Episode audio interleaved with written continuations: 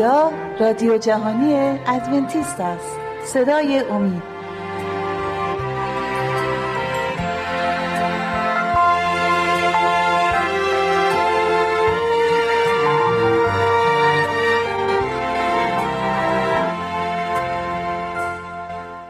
خداوند پیش از وقوع طوفان نوح رو فرستاد که به جهان هشدار بده تا شاید مردم به سوی توبه هدایت بشن و از هلاکت نجات پیدا بکنن. به همین ترتیب وقتی که زمان ظهور مجدد عیسی مسیح نزدیک بشه خداوند خادمین خود رو با پیام هشدار دهنده به این جهان میفرسته تا مردم رو برای واقعه بزرگ آماده کنند او از مردمی که احکام او را نگه نداشتند با رحمت و مهربانی خواهد خواست تا از فرایز مقدس آن اطاعت کنند. اونایی که گناهانشون رو کنار گذاشته و به واسطه ایمان به مسیح در حضور خداوند توبه کنند آمرزش گناهان رو دریافت خواهند کرد. با این حال عده بسیاری نیز تصور می‌کنند که کنار گذاشتن گناهان مستلزم فداکاری بزرگی خواهد بود. و چون زندگی اونها با احکام مقدس خداوند مطابقت نداره هشدار او رو رد کرده و اقتدار احکام او رو انکار می‌کنند. از جمعیت بزرگی که پیش از طوفان زندگی می‌کرد فقط هشت نفر کلام خدا رو که به وسیله نوح اعلام شده بود باور کردند و از اون اطاعت کردند. واعظ پارسایی به مدت 120 سال درباره هلاکت آتی به مردم هشدار داد. اما پیام او مورد تحقیر و انکار قرار گرفت. الان هم همینطوره. و همینطور خواهد بود. پیش از اینکه قانونگذار جهان برای مجازات قانون شکنان ظهور کنه به تخطی کنندگان هشدار داده خواهد شد تا توبه کنند و به سوی خداوند بازگردند.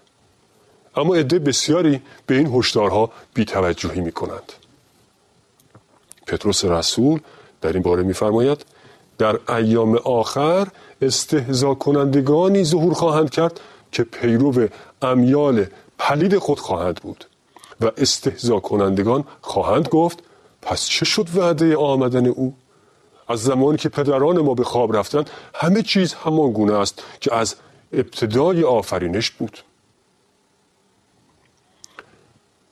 امروزه نیز تکرار همین سخنان رو نه تنها از سوی بیدینان بلکه از سوی بسیاری که منبرها در سرزمینمان اشغال کردن میشنویم. اونا فریاد می‌زنند دلیلی برای هشدار دادن نیست. پیش از اینکه مسیح بیاد همه دنیا باید ایمان بیاره و پارسایی باید برای هزار سال حکمرانی کنه. آروم باشید. همه چیز همانطور که از آغاز بود ادامه خواهد یافت. هیچ کس به خاطر پیام این هشدار دهنده ها نگران نشود. اما این تعلیم مربوط به هزار سال حکمرانی با تعالیم مسیح و رسولان او مطابقت نداره. مسیح این سوال با اهمیت رو پرسید که هنگامی که پسر انسان آید آیا ایمان بر زمین خواهد یافت؟ همونطور که دیدیم او اعلام می‌کنه که وضعیت جهان همچون روزهای نوح خواهد بود. پولس رسول به ما هشدار میده که با نزدیک شدن زمانهای آخر باید منتظر افزایش گناه و شرارت باشیم. اما روح آشکارا می‌گوید که در زمانهای آخر برخی از ایمان رویگردان شده از ارواح گمراه کننده و تعالیم دیوها پیروی خواهند کرد. یکی از رسولان مسیح میفرماید که در روزهای آخر زمانهای سخت پیش خواهد آمد. و فهرست تکان دهنده ای از گناهان را ارائه می دهد که در میان کسانی که ظاهری دیندار دارند دیده می شود هنگامی که زمان مجازات مردم پیش از طوفان فرا می رسید اونا خودشون رو با تفریحات هیجان انگیز و جشن و پایکوبی مشغول کردند اونایی که صاحب قدرت و نفوذ بودند تلاش کردند تا افکار مردم رو با سرگرمی و لذت مشغول نگه دارند تا هیچ کس نتونه به واسطه آخرین هشدار جدی تحت تاثیر قرار بگیره. آیا نمی بینیم که همین چیز در زمان ما هم تکرار میشه؟ در حالی که خادمان خداوند درباره نزدیک شدن زمانهای آخر هشدار میدن دنیا همچنان در جستجوی لذت و سرگرمیه. این دور بیوقفه دور بیوقفه ای از هیجانات وجود داره که باعث بیتفاوتی نسبت به خدا میشه و اجازه نمیده تا مردم از حقایقی که به تنهایی می‌تونن اونها رو از هلاکت آتی نجات بده آگاه بشن. در زمان نوح فلاسفه اعلام کردن غیر ممکنه جهان به وسیله آب نابود بشه. به همان گونه اکنون نیز دانشمندانی هستند که سعی دارن تا نشون بدن که جهان نمی‌تونه به وسیله آتش هلاک بشه. اونا این موضوع رو با قوانین طبیعت مغایر می‌دونن اما خدای طبیعت خالق و کنترل کننده قوانین اون قادر از اعمال دستهای خیش برای تحقق اهدافش استفاده کنه. وقتی که مردان بزرگ و حکیم مطابق با میل خودشون اثبات کرده بودن که نابودی جهان به وسیله آب غیر ممکنه وقتی که ترس مردم فروکش کرد هنگامی که همه نبوت نوح رو به عنوان یک فریب تلقی کردند و او رو فردی افراطی خوندن اون وقت زمان مجازات خداوند فرا رسید. و چشمه های لجه عظیم شکافته شده و روزنها روزنهای آسمان گشوده شد. پیدایش فصل هفت آیه یازده. و استهزا کنندگان در میان امواج آبها غرق شدند. انسانها با تمامی فلسفه افتخار آمیزشون فهمیدن که حکمت اونها جهالته. اینکه خالق طبیعت از قوانین طبیعت بزرگتره و اینکه قادر متعال در تحقق بخشیدن اهدافش عاجز نیست. و چنان که در ایام نوح واقع شد روز ظهور پسر انسان به همین گونه خواهد بود. آری دوستان لغا در فصل 17 آیه های 26 و 30 میفرماید. اما روز خداوند چون دوست خواهد آمد که در آن آسمان ها با قریوی مهیب از میان خواهد رفت و اجرام سماوی به وسیله آتش نابود شده زمین و همه کارهایش خواهد سوخت.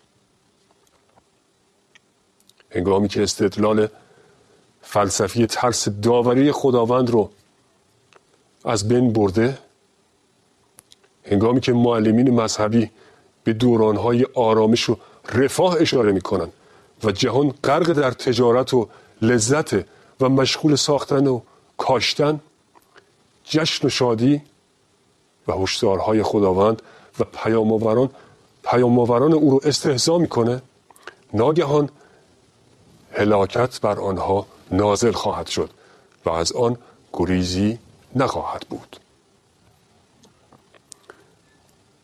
آری دوستان سطح آبها به ارتفاع پانزده زراع بالاتر از بلندترین کوه افزایش پیدا کرد. اعضای خانواده نوح در درون کشتی بارها تصور کردند که خواهند مرد. زیرا کشتی به مدت پنج ماه در میان امواج و بادهای سهمگین از این سو به اون سو پرتاب شده بود. این واقعه برای اونها یک امتحان دشوار بود. اما ایمان نوح متزلزل نشد چون که اطمینان داشت که خداوند زمار امور، زمام امور رو در دست داره. با فرو نشستن آبها خداوند باعث شد تا کشتی به نقطه ای که به وسیله گروهی از کوه ها که با قدرت او حفظ شده بود رانده بشه این کوه ها در فاصله کمی از یکدیگه قرار داشتن و کشتی در این لنگرگاه خلوت قرار گرفت و دیگه بر فراز اقیانوس بیکران از این سو به آن سو کشیده نمی‌شد. این امر باعث آرامش خاطر مسافران خسته و طوفان زده شد. نوح و اهل خونش مشتاقانه برای فرو نشستن آبها انتظار کشیدند چون آرزو داشتند تا مجددا بر روی زمین قدم بگذارند. چهل روز بعد قله های کوه ها نمایان شد. آنها زاغ را رها کردند تا بفهمند که زمین خشک شده است یا نه. این پرنده که چیزی جز آب نیافت بین کشتی و بیرون به پرواز کردن ادامه داد. هفت روز بعد کبوتری به بیرون فرستاده شد و چون جایی برای نشستن پیدا نکرد به کشتی بازگشت. دوستان قدری صبر داشته باشید. تنفس کوتاهی می‌گیریم رنگی می‌کنیم باز میگردیم ادامه داستان رو براتون تعریف خواهم کرد.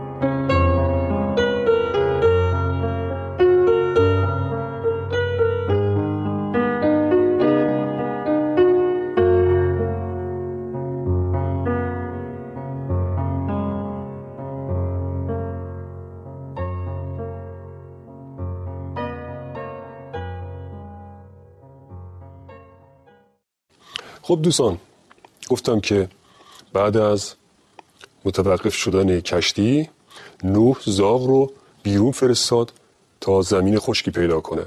اما چون جایی رو پیدا نکرد بازگشت. کبوتری رو فرستاد و اون هم بازگشت. نوح هفت روز دیگر سب کرد و باز کبوتری رو از کشتی رها کرد. در وقت عصر کبوتر به کشتی برگشت. و اونا با دیدن برگ زیتون تازه در منقار کبوتر شادمانی کردند. پس نوح پوشش کشتی را برداشته نگریست و اینک روی زمین خشک بود. با این حال صبورانه در درون کشتی منتظر ماند و همانطور که به فرمان خداوند به کشتی در آمده بود به همان گونه نیز برای بیرون آمدن از کشتی در انتظار دستور خداوند ماند. سرانجام فرشته از آسمان فرود آمد و در سنگین کشتی را گشود. او به پیامبر و اهل خانش فرمان داد تا بر روی زمین قدم بگذارند و همه حیوانات رو با خود ببرند. نوح در بحبوه شادمانی حاصل از این رهایی خداوند رو فراموش نکرد.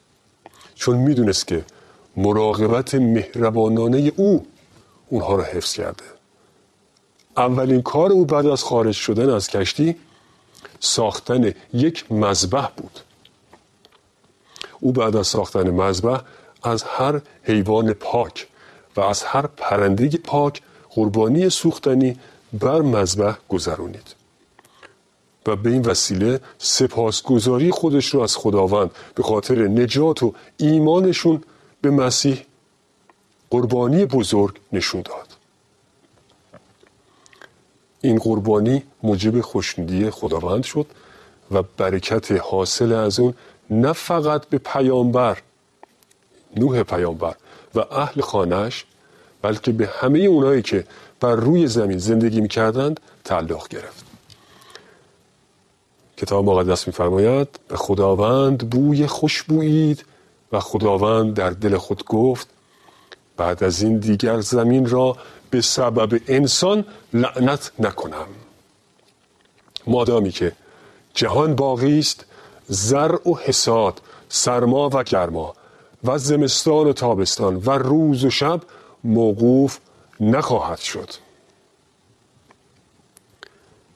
در اینجا برای تمامی نسل های بعدی سرمشق مهمی وجود داره. نوح بر روی زمینی قدم گذاشته بود که به وسیله سیل و طوفان ویران شده بود. اما او به جای اینکه ابتدا برای خودش خونه ای درست بکنه برای خداوند مذبحی بنا کرد.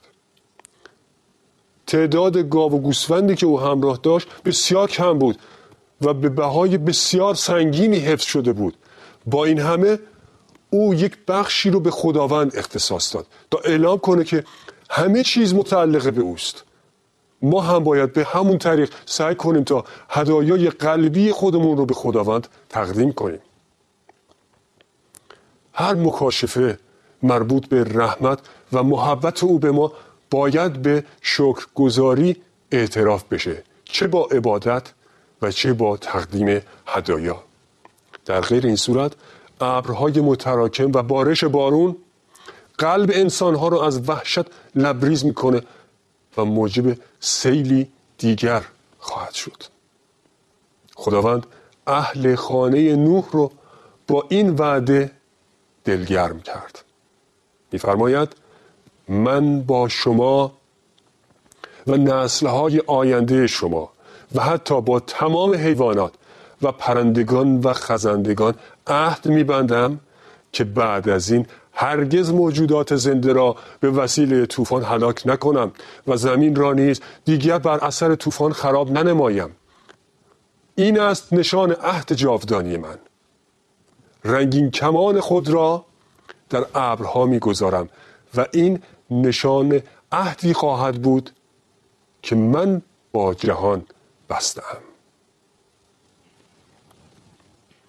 وقتی ابرها را بر بالای زمین بگسترانم و رنگین کمان دیده شود آنگاه قولی را که به شما دادم به یاد خواهم آورد و دیگر هرگز تمام موجودات زنده به وسیله طوفان هلاک نخواهند شد. آری رنگین کمان نشانه عهد من است.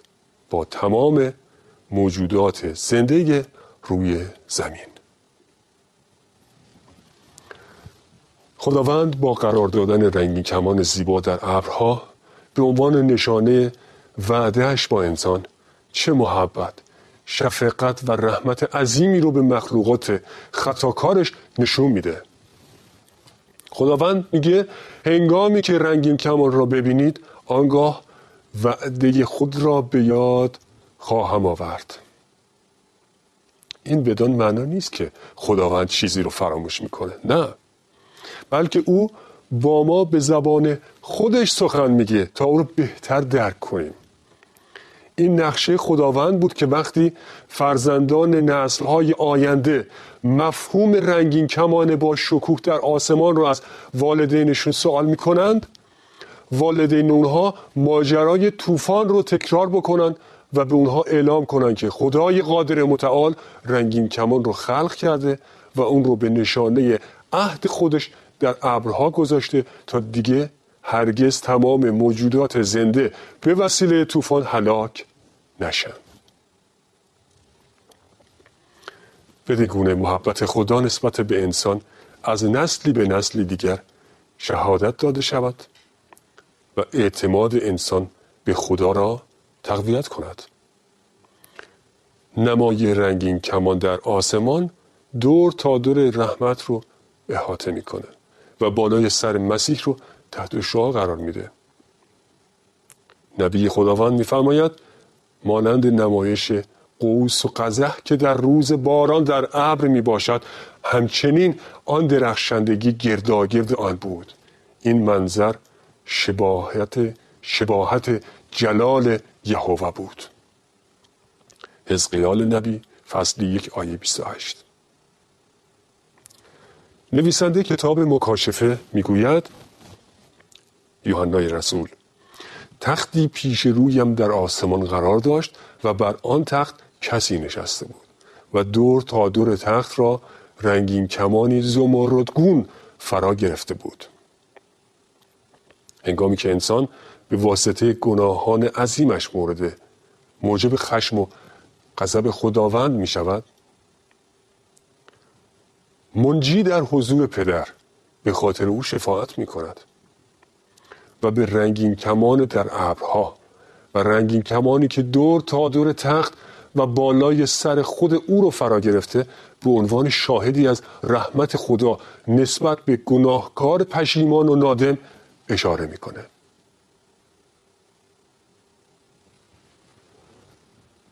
خداوند وعده داده شده به نوح در ارتباط با طوفان رو با یکی از ارزشمندترین وعده های مربوط به فیض خودش پیوند میده. میفرماید چنان که قسم خوردم که آبهای نوح بار دیگر بر زمین جاری نخواهد شد همچنان قسم خوردم که بر تو غضب نکنم و تو را اتاب ننمایم. هر آینه کوه ها زایل خواهد شد. و تلها متحرک خواهد گردید لیکن احسان من از تو زایل نخواهد شد و عهد سلامتی من متحرک نخواهد گردید. خداوند که بر تو رحمت می کند این را می گوید هنگامی که نوح به حیوانات درنده قدرتمند که به همراه او از کشتی بیرون می آمدند نگاه کرد ترسید که خانوادهش که تنها هشت نفر بودند به وسیله اونها از بین برن. اما خداوند فرشته ای رو با پیامی اطمینان بخش به نزد خادمش فرستاد و به او گفت خوف شما و حیبت شما بر همه حیوانات زمین و بر همه پرندگان آسمان و بر هرچه بر زمین میخزد و بر همه ماهیان دریا خواهد بود. به دست شما تسلیم شدند کتاب پیدایش فصل 9 آیه های دو و سه. پیش از این زمان خداوند به انسان اجازه نداده بود نداده بود تا از گوشت حیوانات بخوره. چون می‌خواست که نژاد انسان برای ادامه حیات از محصولات زمین استفاده کنه. اما حالا که تمام سبزیجات از بین رفته بود به خاطر انسانها اجازه داد تا از گوشت حیوانات حلال حیوانات حلال گوشت که در کشتی بودند بخورند. تمام سطح زمین به وسیله سیل و طوفان تغییر کرده بود و در نتیجه گناه سومین لعنت وحشتناک بر روی زمین قرار گرفته بود. وقتی که آبها شروع به فرو نشستن کردند تپه ها و کوه ها از سوی یک دریای پهناور و گلالود احاطه شدند. اجساد انسان ها و حیوانات همه جا رو پوشونده بود. خداوند اجازه نمی‌داد تا این اجساد متلاشی شده بر روی زمین باقی بمونند و هوا رو آلوده کنند. بنابراین در زیر زمین گورستان بزرگی رو بنا کرد. باد شدیدی که به منظور خوش کردن زمین از آبها وزیدن گرفته بود این اجساد رو با نیروی عظیمی جابجا کرد و انبوه درختان، صخره ها و کوه ها رو بر روی اجساد قرار داد و اونها رو مدفون کرد. به همین طریق نقره طلا چوب های ارزشمند و سنگ های زینتی که مردمان جهان پیش از طوفان رو ثروتمند کرده بود به همون و همون چیزهایی که ساکنان زمین از اونها بتها ساخته بودند از دید و کاوش انسانها مخفی شد.